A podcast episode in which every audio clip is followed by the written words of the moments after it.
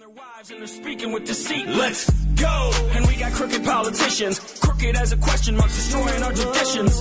Yup, and we got people in positions teaching all our kids. During the last broadcast, as I was talking about a survival scenario, a scenario that a friend encountered with his family, I was talking about being prepared in any given situation. And then my phone began to ring, and the texts began to blow up my phone.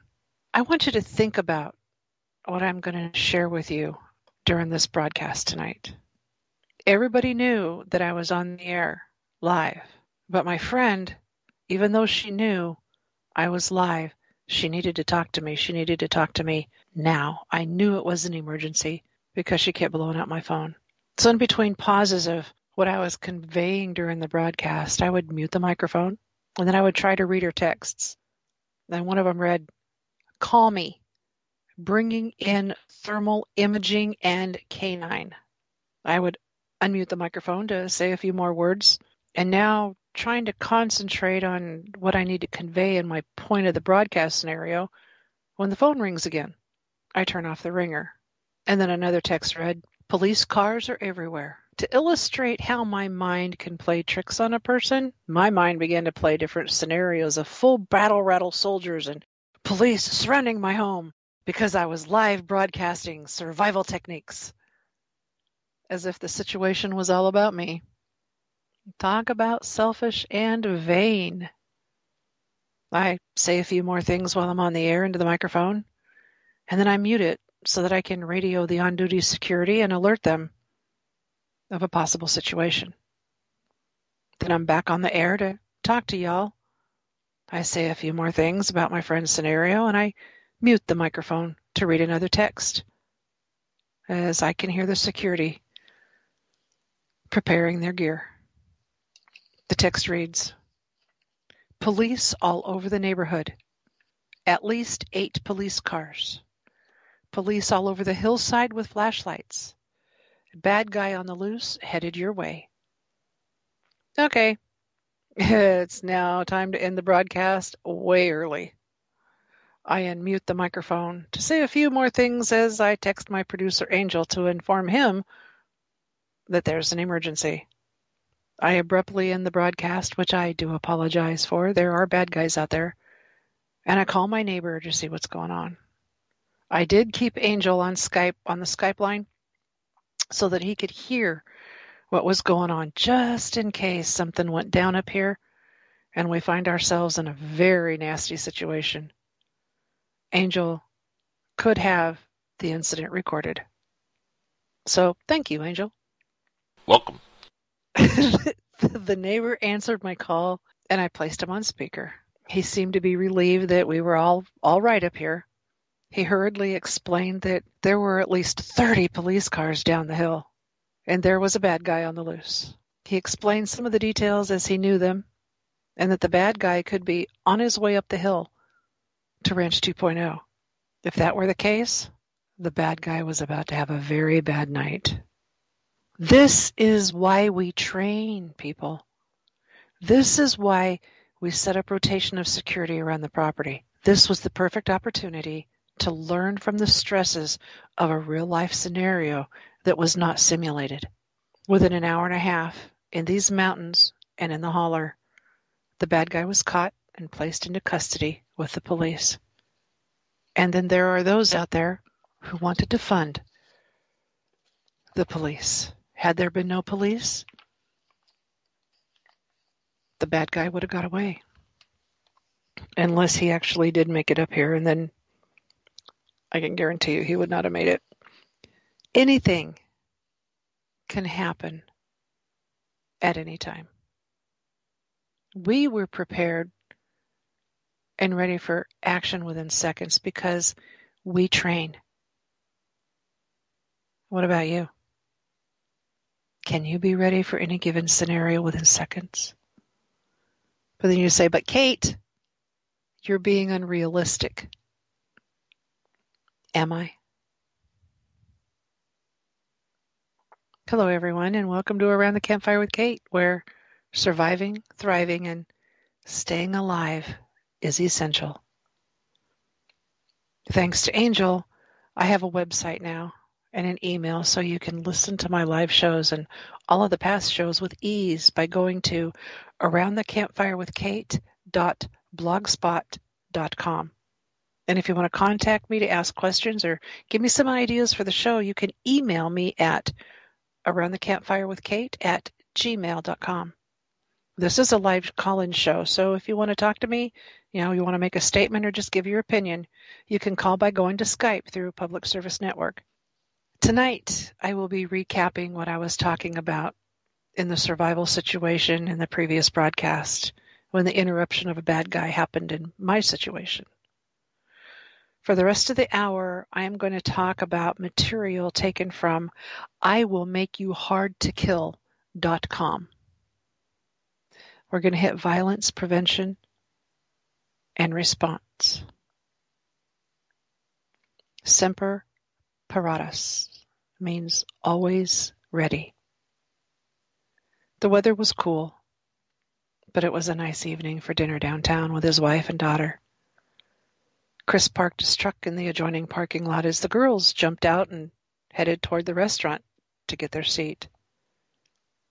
He threw on his coat, locked up the car, and turned to catch up with the girls already approaching the door of the restaurant. This night was like any other night, and they looked forward to a good meal from a place they'd been to countless times. Chris's hands were in his pockets when he glanced at his watch to check the time, then looked up to notice a young man in his late twenties cut him off on the sidewalk. The man was immediately irate and he was yelling in Chris's face, What the fuck, bro? You got a problem? Chris was thrown off, but quickly noticed the other two guys approaching their hostile cohort. The verbal assault continued as Chris slowly backed away while attempting to use his body language and words to de-escalate the situation. Nothing he could say seemed to deter the trio, and tensions built when one of them put his hand in his jacket and asked Chris if he wanted to get shot and die. What this guy did not know is Chris is an avid shooter who carries religiously, and that his 380 was already trained on him from the concealment of his jacket pocket. He had his hand on the weapon the instant the first guy got in his face. Now the gun was drawn from the sticky holster. His finger was on the trigger and ready to go without even the need to draw it from his pocket. The guy slowly pulled his hand out with his finger and thumb extended like a gun. In that instant of the slow draw, Chris's mind raced between engaging the possible threat and restraint. He didn't want to shoot the guy. But was this guy really going to pull a gun on him? There was no way to know what was coming out of that guy's coat pocket. The thug pointed his finger and elevated thumb at Chris and said, Bang! then laughed. Choosing not to shoot and feeling relieved at seeing no weapon, Chris said, You almost made a huge mistake. This reignited their rage, to which one of them stated, Why, you got a gun, bitch? I'll take that shit from you right now. While sidestepping the group, Chris replied, You don't need to worry about what I've got. As their heads turned to follow his movement, they picked up on Chris's wife, only 30 feet away, who had already had her gun out of her purse and leveled on the group of thugs. And as a side note, Chris's daughter carries as well. Chris joined the ladies and instructed his wife to put the weapon away. They entered the restaurant, called the police to report the incident, and enjoyed their dinner while waiting for the officers to arrive and take their statements. Chris told this account to me one morning at work. He's an easygoing man in his mid fifties who never puts himself in any dangerous situations until that day. And he never had an incident where he ne- nearly pulled the trigger on someone. It shook him up quite a bit. And it unsettled me when he told it. It could have easily been me and my friends there that night instead. Or it could have been you. Chris was ready to react. His wife and his daughter were ready. in this same scenario, would you be ready? Carrying concealed is one of the best forms of protection, but not everyone has that option of carrying concealed. Maybe you're limited by the state where you reside, a country you're traveling to, or even your financial situation. The focus here is that there are other options to mitigate threats and deal with hostiles. Situational awareness. Bad guys will often broadcast pre-attack cues that you can pick up on, but only if you've got your head on a swivel and are tuned into your environment and not your cell phone. What kind of neighborhood are you in? Is it dark? What are the bad guys' concealment options and ambush positions in the space that you're in? What are your escape routes if you get in trouble? When you are assessing the people in your area, are they lurking?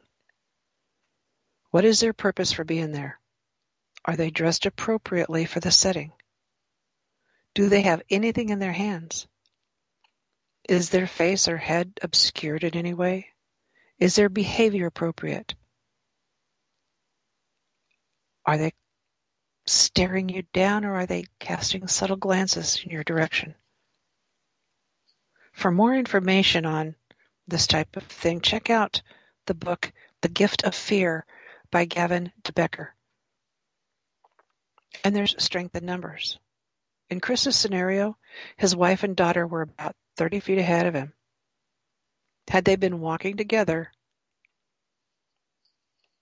would the confrontation still occur? Hmm, maybe, but predators tend to target individuals and not groups. They want an easy kill. Positioning is also a factor in groups, especially when there's children involved or other non-combatants like the elderly.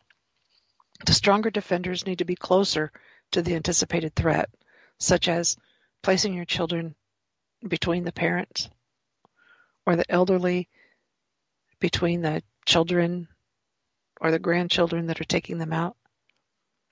And you need to be a hard target. Projecting anger can throw off a potential predator. If Chris had detected the danger beforehand, what would the bad guys think if he had his phone up to his ear and yelled into it, What the hell do you want? I told you to stop jerking me around, and so on. Maybe even acting dramatically, dramatically pissed without the phone, throwing his arms up in the air and cursing under his breath as he storms by. They want that easy kill, remember? Obviously, this may not work in all cases, but it could have detoured the three douchebags that were trying to out macho each other. I would not want to deal with an angry man. He's already got anger issues and he's going to want to take it out on somebody. And then there's fitness. If you spend much time in this broadcast, you'll see a common theme often repeated. There is no substitute for physical and mental fitness. It is a force multiplier that gives you so many options for defense.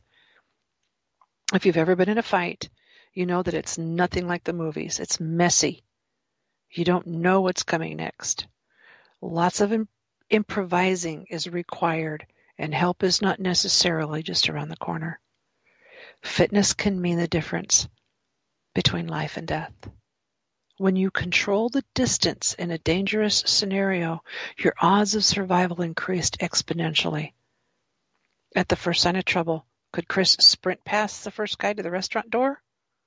Or after realizing he was outnumbered and in their range yelled, Look out! while pointing behind them, then bolting the instant their attention was diverted. If you train regularly, and know your capabilities, you'll be more able and willing to use dynamic motion to your advantage. Fitness also would have paid huge dividends if Chris were assaulted by the trio. He could better avoid going to the ground against multiple combatants, and if he found himself there, fitness would help him get up and get moving. Fit people are harder to kill. It's just that simple. Avoidance techniques aren't always successful. So what, what made the difference in Chris's scenario? And what if it had played out differently? Chris had an awesome tactical advantage using the sticky holster with his gun in his pocket. Acquiring the firearm, drawing and aiming serendipitously did not alert the offenders and protected the element of surprise, which is a key benefit to winning engagements. One could argue that if he drew the pistol from his pocket, the bad guys would have immediately fled. One could also counter argue that it could have been a catalyst for them to try and stab, ambush, or disarm him, then use his own weapon against him. Keep in mind that these guys were only a few feet away. Besides, a wild card, literally, in your pocket gives a feeling of great comfort and just imagine the bad guy's surprise if Chris had chosen to engage them. The rounds would have been easily penetrated his jacket, and with such close proximity, it would not have been hard to connect with the target. If you're carrying a weapon, make sure a round is chambered and practice drawing frequently. Do not expect to have the time or even remember to chamber a round in the heat of the moment.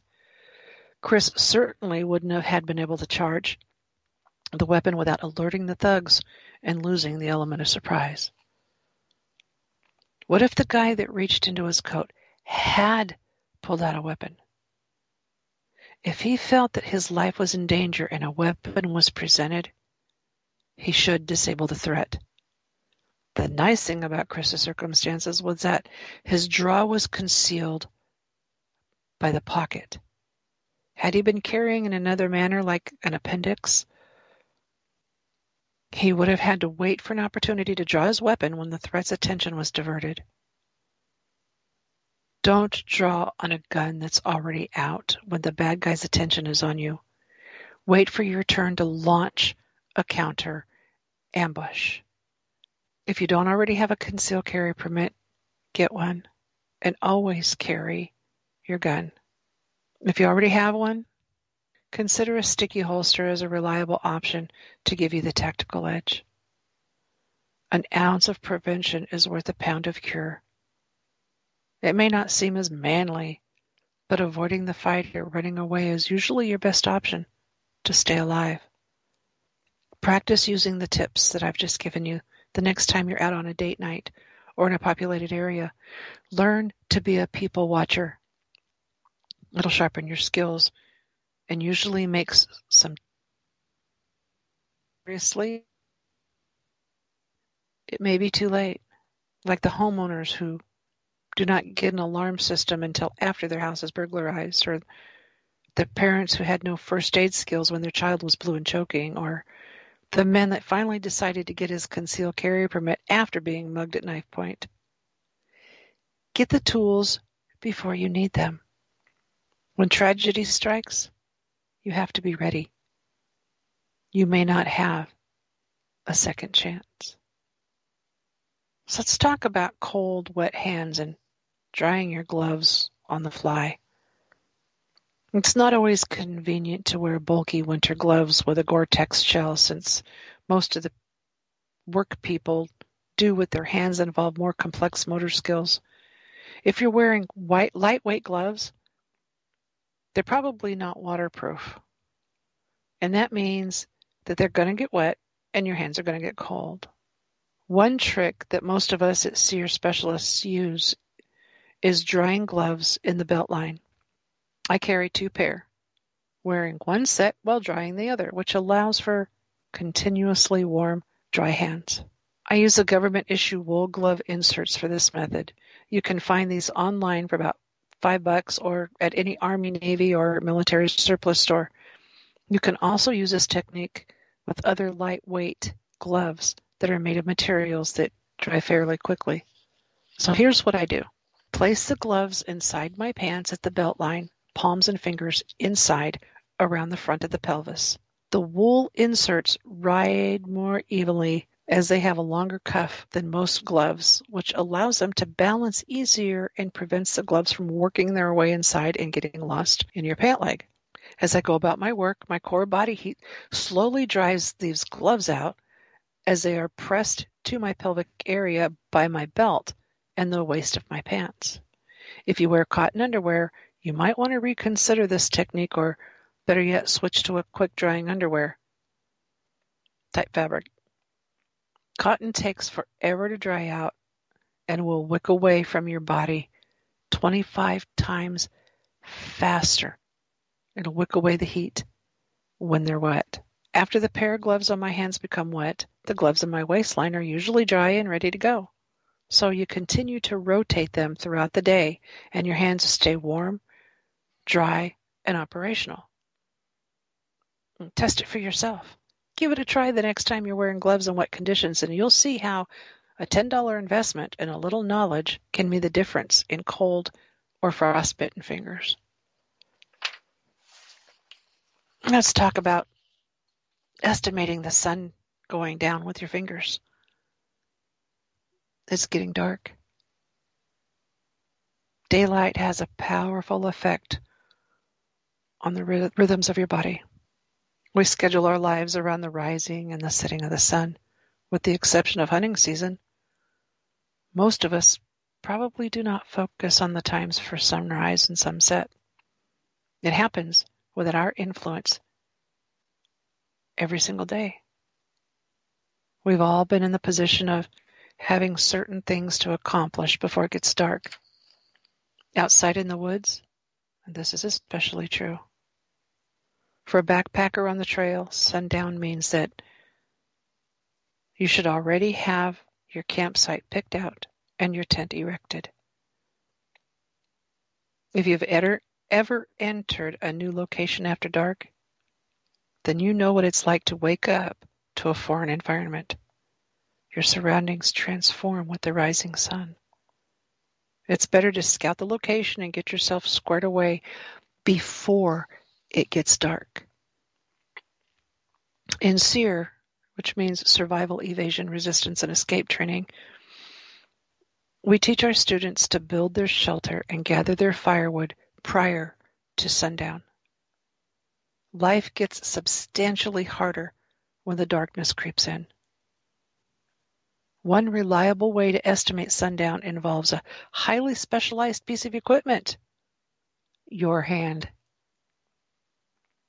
With an extended arm, your palm facing you, and your fingers par- parallel to the ground, you can approximate the time left until sundown.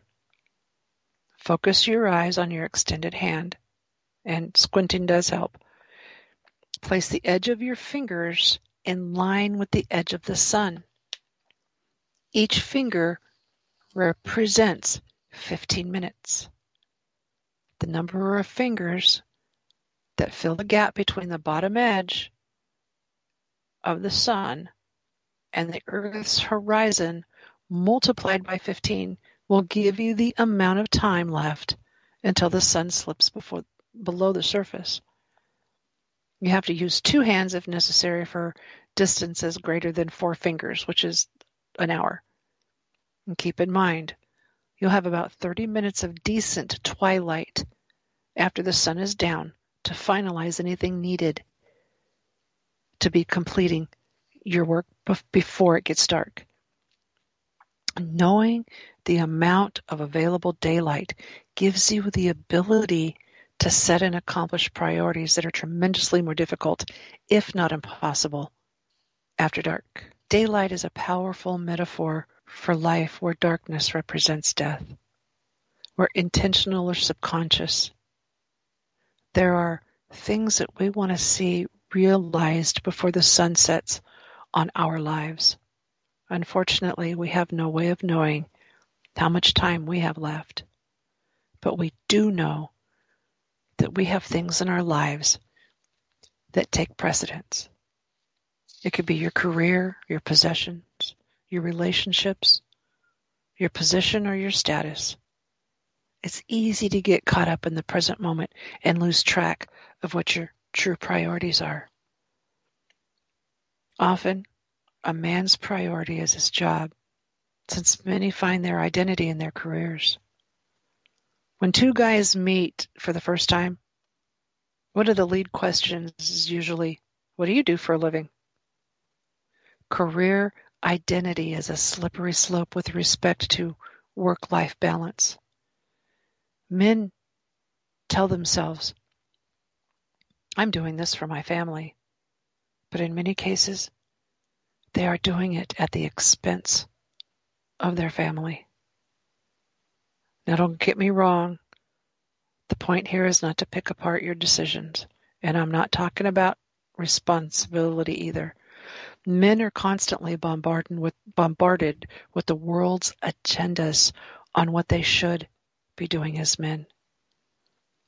The challenge here is to focus on intentionality and relationship. The daylight in our lives is a finite resource. It's super important to take the time to rack and stack your priorities before the sun goes down on your life. One of the techniques I use to stay on top of this is lists. I have lists for almost everything, including my priorities. These are transcribed to my prayer list, which is something that I go over every morning before I start my day. This technique keeps me focused on what I'm what's important and I begin my day with that reference point. The flip side of priorities is not getting target locked. Life is extremely dynamic, so stay in tune with your environment and ask yourself what you need to focus on before the sun sets on your day. Does your wife or your spouse need attention? Do your kids need some quality time with dad or mom? Are there friends or family that need you to touch base with them? It's easy to miss the forest for the trees. Time is one of the greatest gifts that we can give to our families, to our friends, and to ourselves. We can never be fully present if we are constantly reacting to pop up targets and, in a helmet fire state of emergency.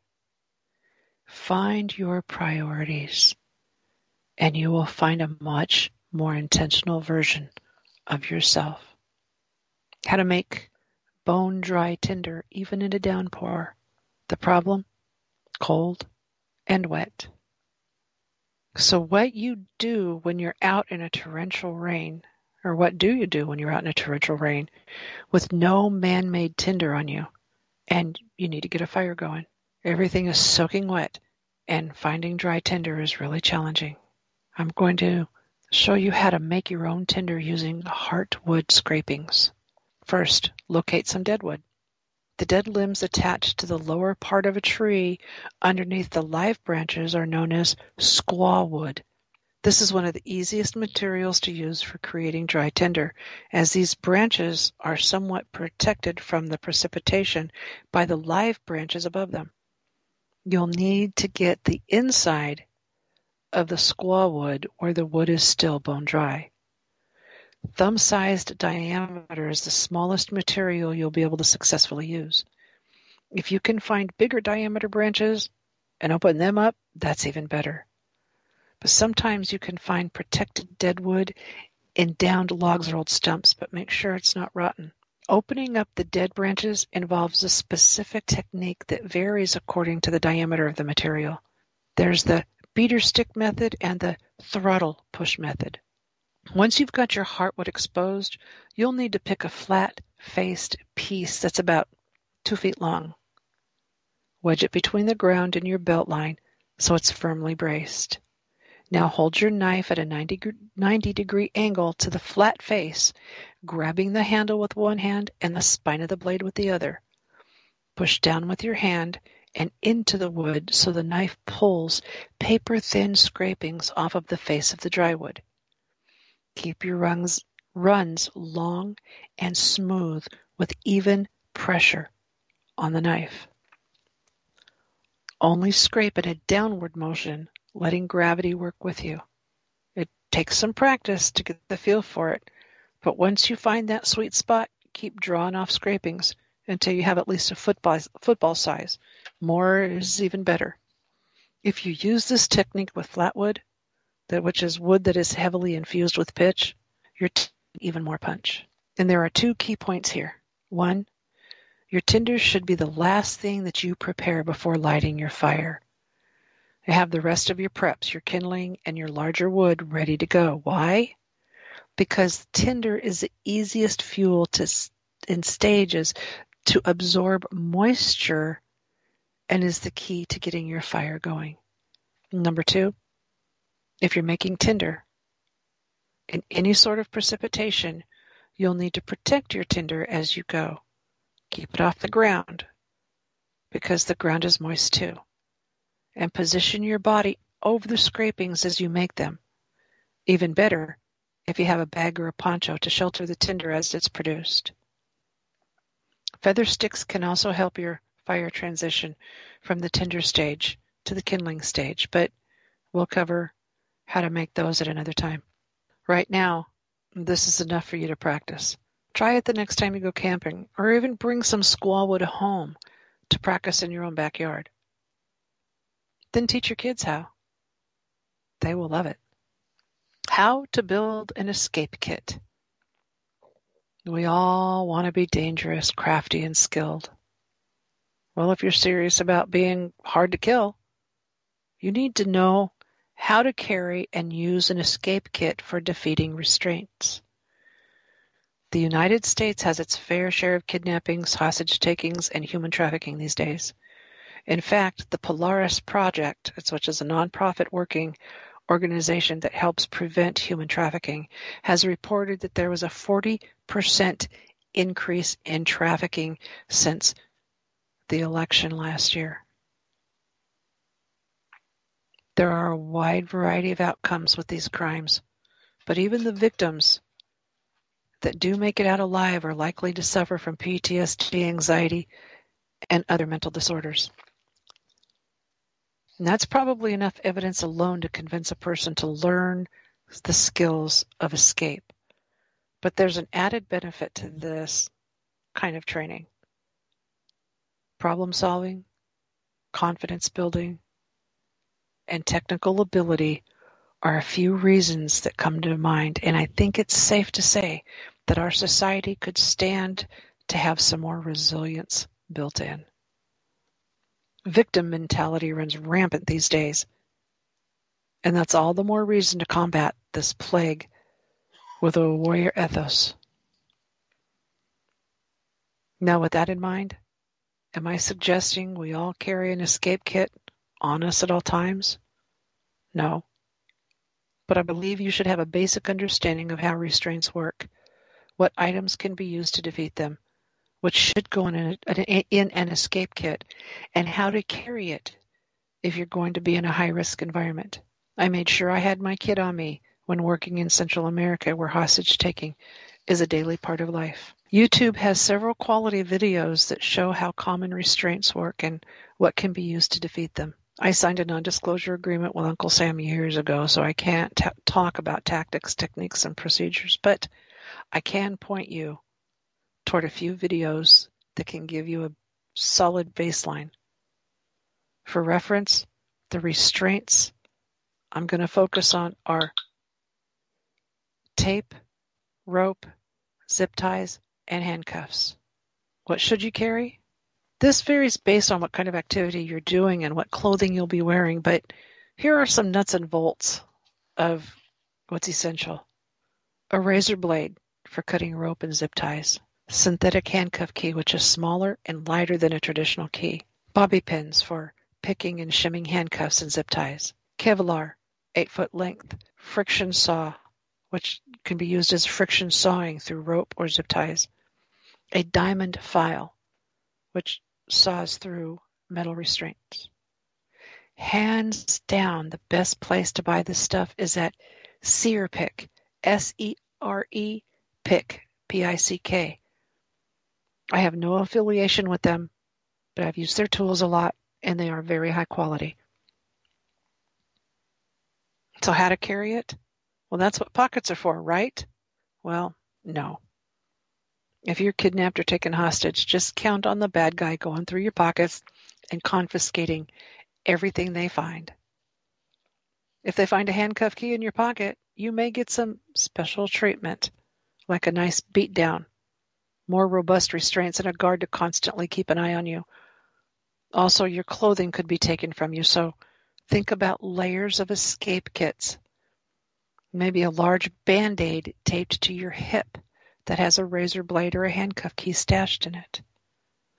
One important consideration when hiding a kit is that it needs to be accessible whether your hands are restrained in the front of you or in the back of you. The sides of your waist are going to be the most easily accessible.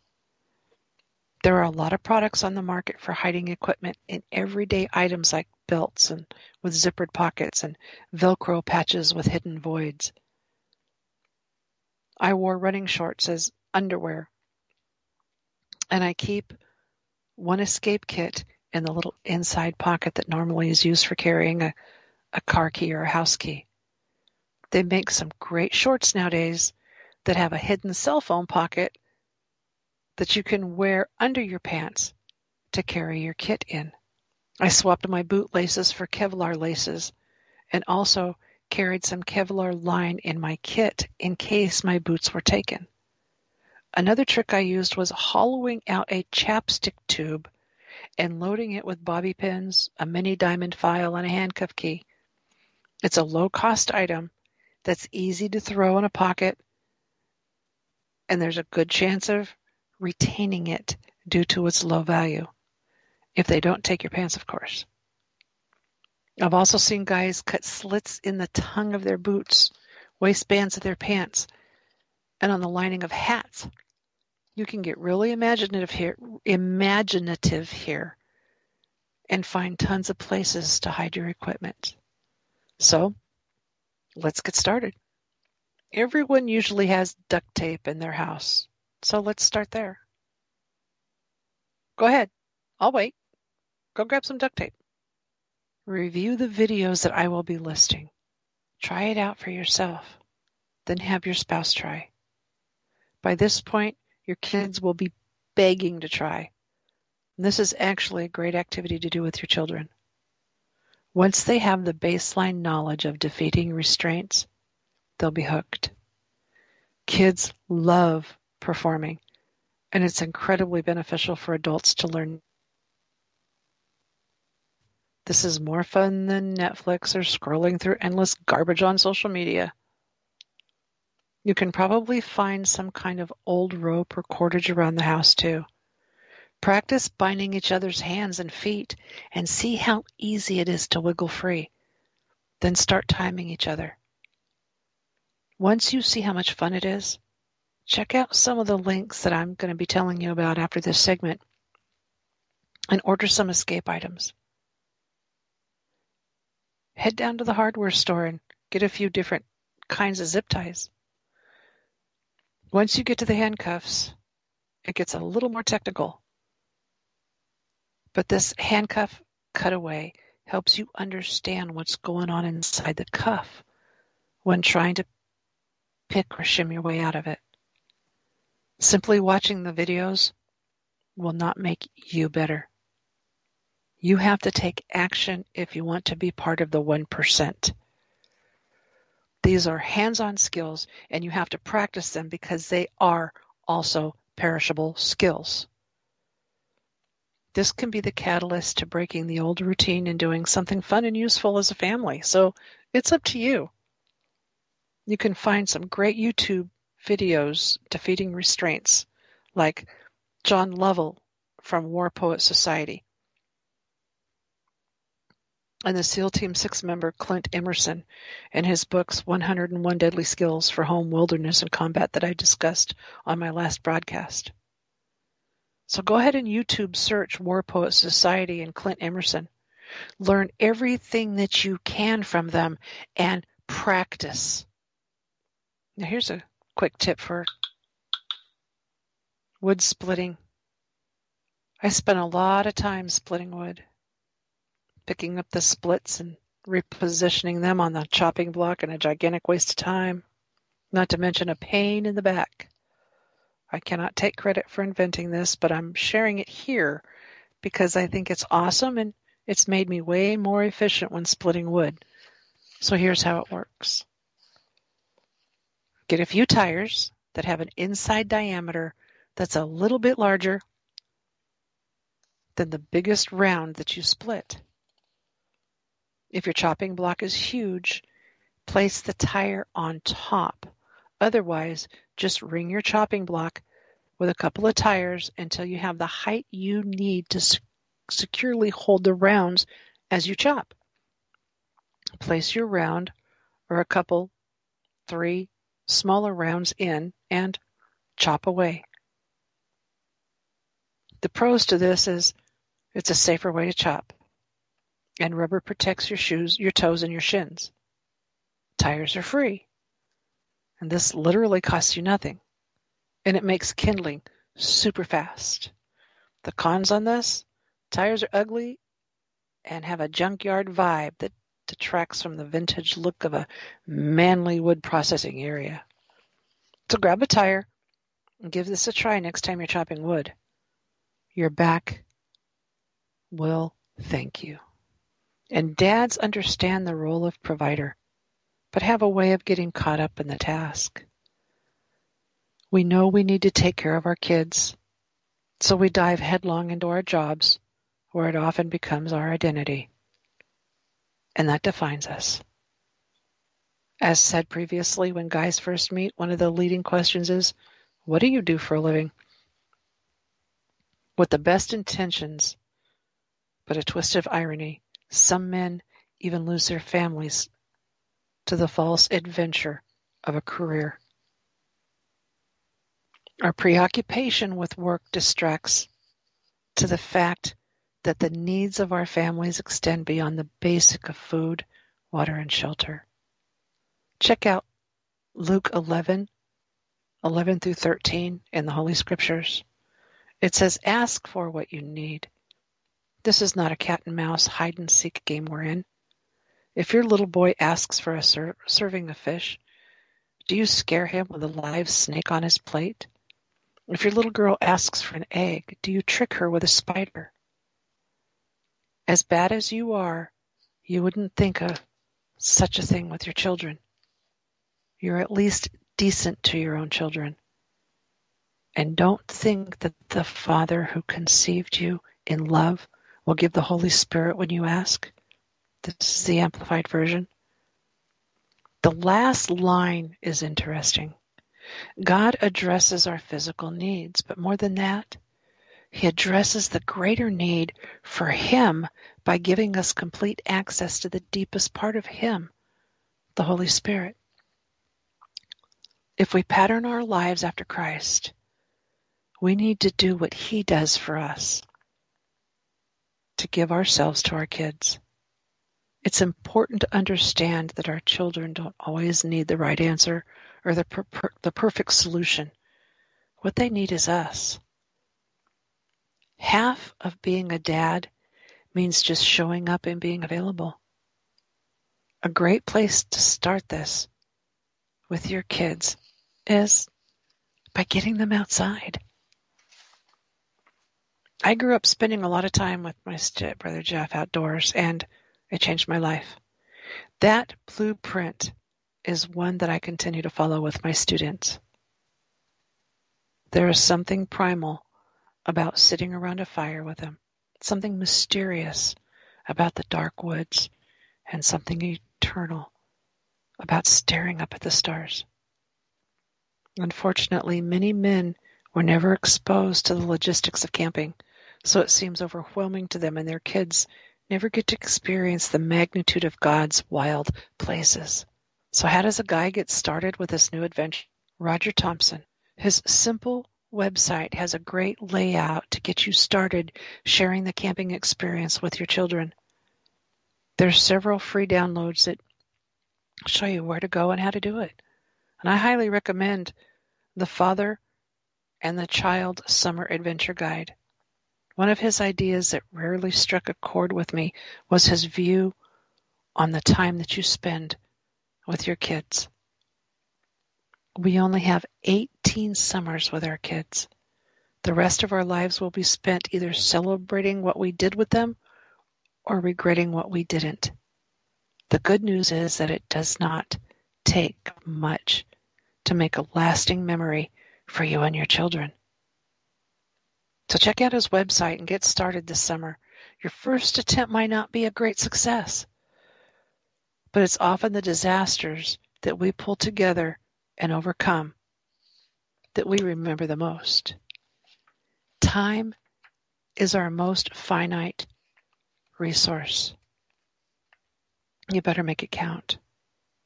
Do not let the TV dictate how you spend your time this summer. And speaking of time, pass up the next opportunity for overtime and take your kids out camping instead. The wild places are a catalyst to start a dialogue with our children, and it'll last a lifetime. Now let's hit some exits. Get out alive. Open your eyes. Escape is one of those skills we usually do not think about until it's too late. Most of us walk into buildings assuming that you're going to leave the same way you came in. It's easy to become complacent with the day to day routines because emergencies rarely happen, right? So keep in mind, familiarity breeds contempt, and being hard to kill is a process of conditioning, not only for your body for stress, but your mind as well. And don't get me wrong, this is not a call to live your life, the rest of your life in paranoia constantly looking over your shoulder. This is about opening your eyes, taking note of what's going on around you, and being actively engaged in your environment. The motivating factor here is that you do not get backed into a corner with no idea where to go if an emergency does arise. I'm going to take this opportunity to jump on my soapbox for a minute and address one of the major obstacles to situational awareness in today's society cell phones. These can be a fantastic tool for maintaining good comms with family members, summoning emergency responders, tracking extreme weather patterns in your area, following breaking news, and a host of other things. The double edge of this sword is that people have their heads buried in them and often ignore their immediate environment. And I'm sure you've seen this acted out in public by oblivious parents and the chaos of kids that accompany them, or the people who literally walk around with their faces in their phones. You've got to be switched on in order to process your environment. And my recommendation would be to prioritize your needs and find a balance with your phone. Phone business can usually wait until more opportune times. It wasn't that long ago that we lived just fine without these things. My last rant on the topic is that it seems that a huge driver for phone use is boredom. So what's more constructive for the use of your time? So let's play the what if game. An interesting way to process your environment in different ways is to play the what if game. Limited only by your imagination, this sets you up with some possible responses to potential scenarios in your environment. For example, if I'm out to dinner with my friends, I can ask myself, what if someone comes in the front door shooting? Where's the nearest cover? Which exits in the building are my best options? Can I effectively return fire from where I'm at, or do I need to relocate to a different part of the room? Where would the shooter likely take cover, and where could I flank him? An extension of this game is a reconnaissance walk where most of your intel is gained at the facility's layout. There's several ways to accomplish this, but one of the most natural is taking a trip to the bathroom. For example, when we go out to eat and I'm finished looking over the menu, I'll make a bathroom run. Even if only to wash my hands while I'm in there, the trip allows me the chance to look over the place. I can identify alternate exits, maybe peek through the kitchen and find the exit back there. Never rule out the possibility of creating your own exit by throwing a chair through a window if necessary. On the way back from the bathroom, I can take an alternate route back to my table and look over any other areas of the building for strengths or vulnerabilities, like cover, funnels, dead ends. While I'm on my walk, I'll size up the crowd and get an idea of potential threats or allies if an emergency does occur. In the unfortunate event that you find yourself at, at a mall, the directory, which is located at most major entrances, gives a quick overview of the facility layout so exits can be established. What the directory does not tell you is that there are often plenty of corridors with some type of employee-only markings that can be used in an emergency. These areas are typically used for janitorial staff, service, or delivery personnel and mall employees. Some of these passageways are accessible from inside the rear of the shops. If I go to the movies, I like to arrive early to get a good seat and make a bathroom run for reasons discussed previously. We like to sit in the very back of the theater, and in some cases, there's an exit leading to the lobby that allows us to avoid the bottleneck after the movie's over. Once you've got the layout established, it's time to consider your positioning. So when possible,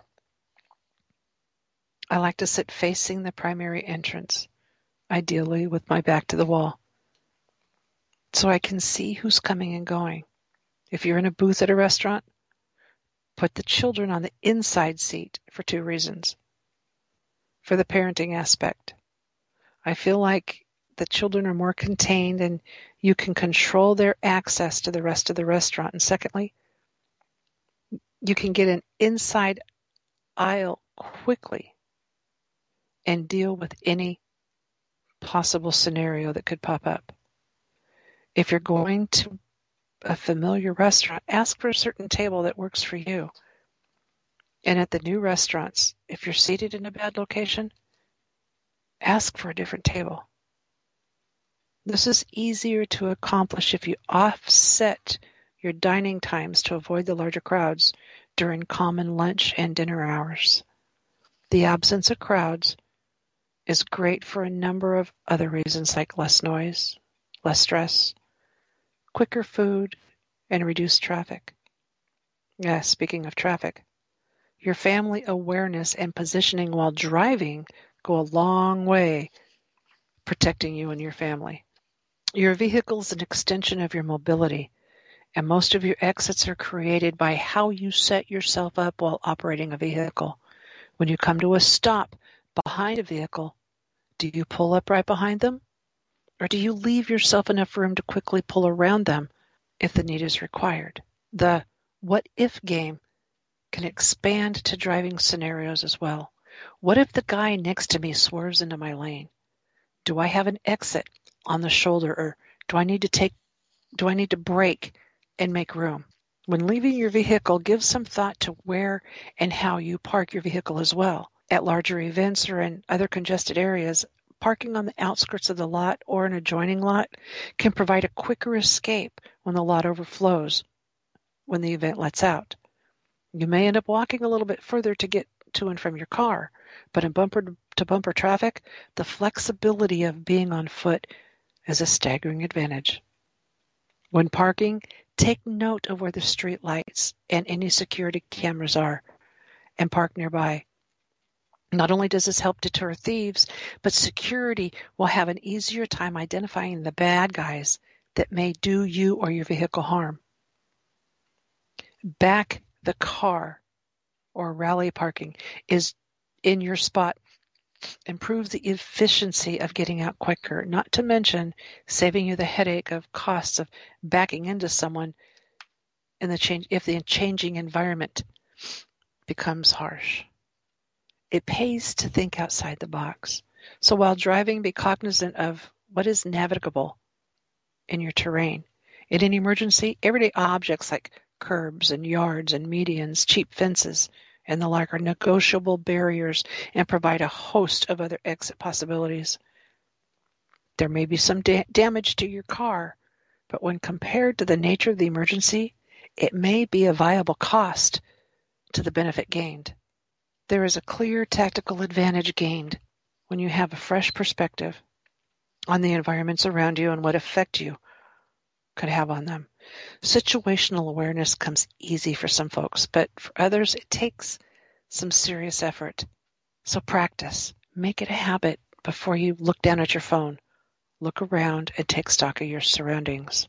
Move around and be inquisitive. Whether you're driving, fighting in a facility, or just on your phone, avoid getting boxed in. Exits are your ticket out alive, so keep your eyes open, your head on a swivel, and you'll be even harder to kill. The sky is falling. I recently witnessed a fervent debate between a few coworkers on the conspiracies behind the UN Agenda 21 FEMA death camps, George Soros' plan to take over the world, and the connections to the end times. These coworkers are guys I trust. We've been through the same trainings. We have similar backgrounds and personality types. One made the case that self-driving cars are just a way to control the population's free movement so that we can eventually be easily funneled to the places that the one world government has in mind for us. Another laid out Biden's plan to collapse the economy and retain all power when he declares martial law prior to the next election. It was a lot to take in. I sat quietly and listened to the myriad of ways that would ultimately lead to the downfall of our society and my eventual demise. At one point during the lull in the debate, they asked me what my thoughts were on the crisis at hand. I'm of the opinion that hanging out in the crisis phase is unproductive, so I put the question back to them. That sounds terrible. What are you going to do about it? Well, always be ready. The short answer is to keep doing what we should be doing regardless of the latest headlines. Train our bodies, keep our skills sharp, learn something new, teach it to our children, spend time with our friends, and make ourselves just a little bit better than we were yesterday. So let's assume that the sky is falling and one of the scenarios above is playing out. In that case, all of the workouts have made me fit and more able to handle anyone trying to harm me. Going shooting has made me more proficient with weapons to deal with hordes of rioters. The food I have stored will cushion the blow once the initial panic sets in and the supermarket shelves are barren. The medical training has prepared me for medical emergencies when advanced care is delayed or non-existent. The tangible investments I've made in camping equipment pays off if we are to quickly relo- relocate. In short, we're more, more likely to survive the ordeal versus the family next door that's regularly hypnotized by the flat screen television or overweight and only plans for Saturday nights. But maybe the newsreels got it wrong and Y2K didn't crash all the computers and send us back to the Stone Age. Were we wrong to live our lives this way? Well, all those workouts still made you fit and go a long way towards extending the length and quality of your life. No regrets there. Going shooting and teaching your kids and spouse about guns just enforced our family values and allowed us to spend quality time together doing something meaningful. The food stored in the basement was a waste, right? Well, not if what we stored we regularly eat and can rotate the stock. Not to mention when the windstorms knocked out our power for two weeks last winter and everyone wiped out the supermarket while playing board games by lantern light. We played board games by lantern light and slept like babies. The first responder course can come in handy when you witness a car crash and you can help the injured until the paramedics arrive.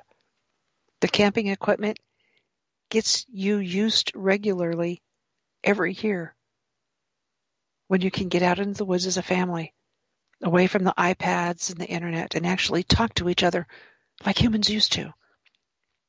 Whether it's a full on societal collapse or just a hiccup in your everyday life, your individual and, and group, your family training has invaluable benefits that bridge the gap. If you choose to live like a turd now, You'll be a turd when the chips are down, at least until you die off. The path to being a really useful human is one we walk daily. These skills translate to almost every other area of our lives. There's something that we can pass on to our kids while simultaneously building trust and meaningful, lasting relationships with them that they will never regret. Don't know where to start? Well, buy a gun and take a class with your spouse. Go camping with your children. Write down what you would do differently next trip. Take a CPR class with your family, the local fire department. Check out a book on food storage from the library and start buying a little extra every trip you go to the market. Your spouse and your kids need you to be switched on, and they're dying to spend quality time with you. This can be the catalyst. So make it happen. If you have ideas on what you would like for me to talk about on my show, feel free to send me an email at aroundthecampfirewithkate at gmail.com. It is my hope that I'm helpful in getting you prepared for the days to come. This ends the broadcast for me tonight. Train hard, train smart to survive, thrive, and stay alive. This is Kate, signing off until next time.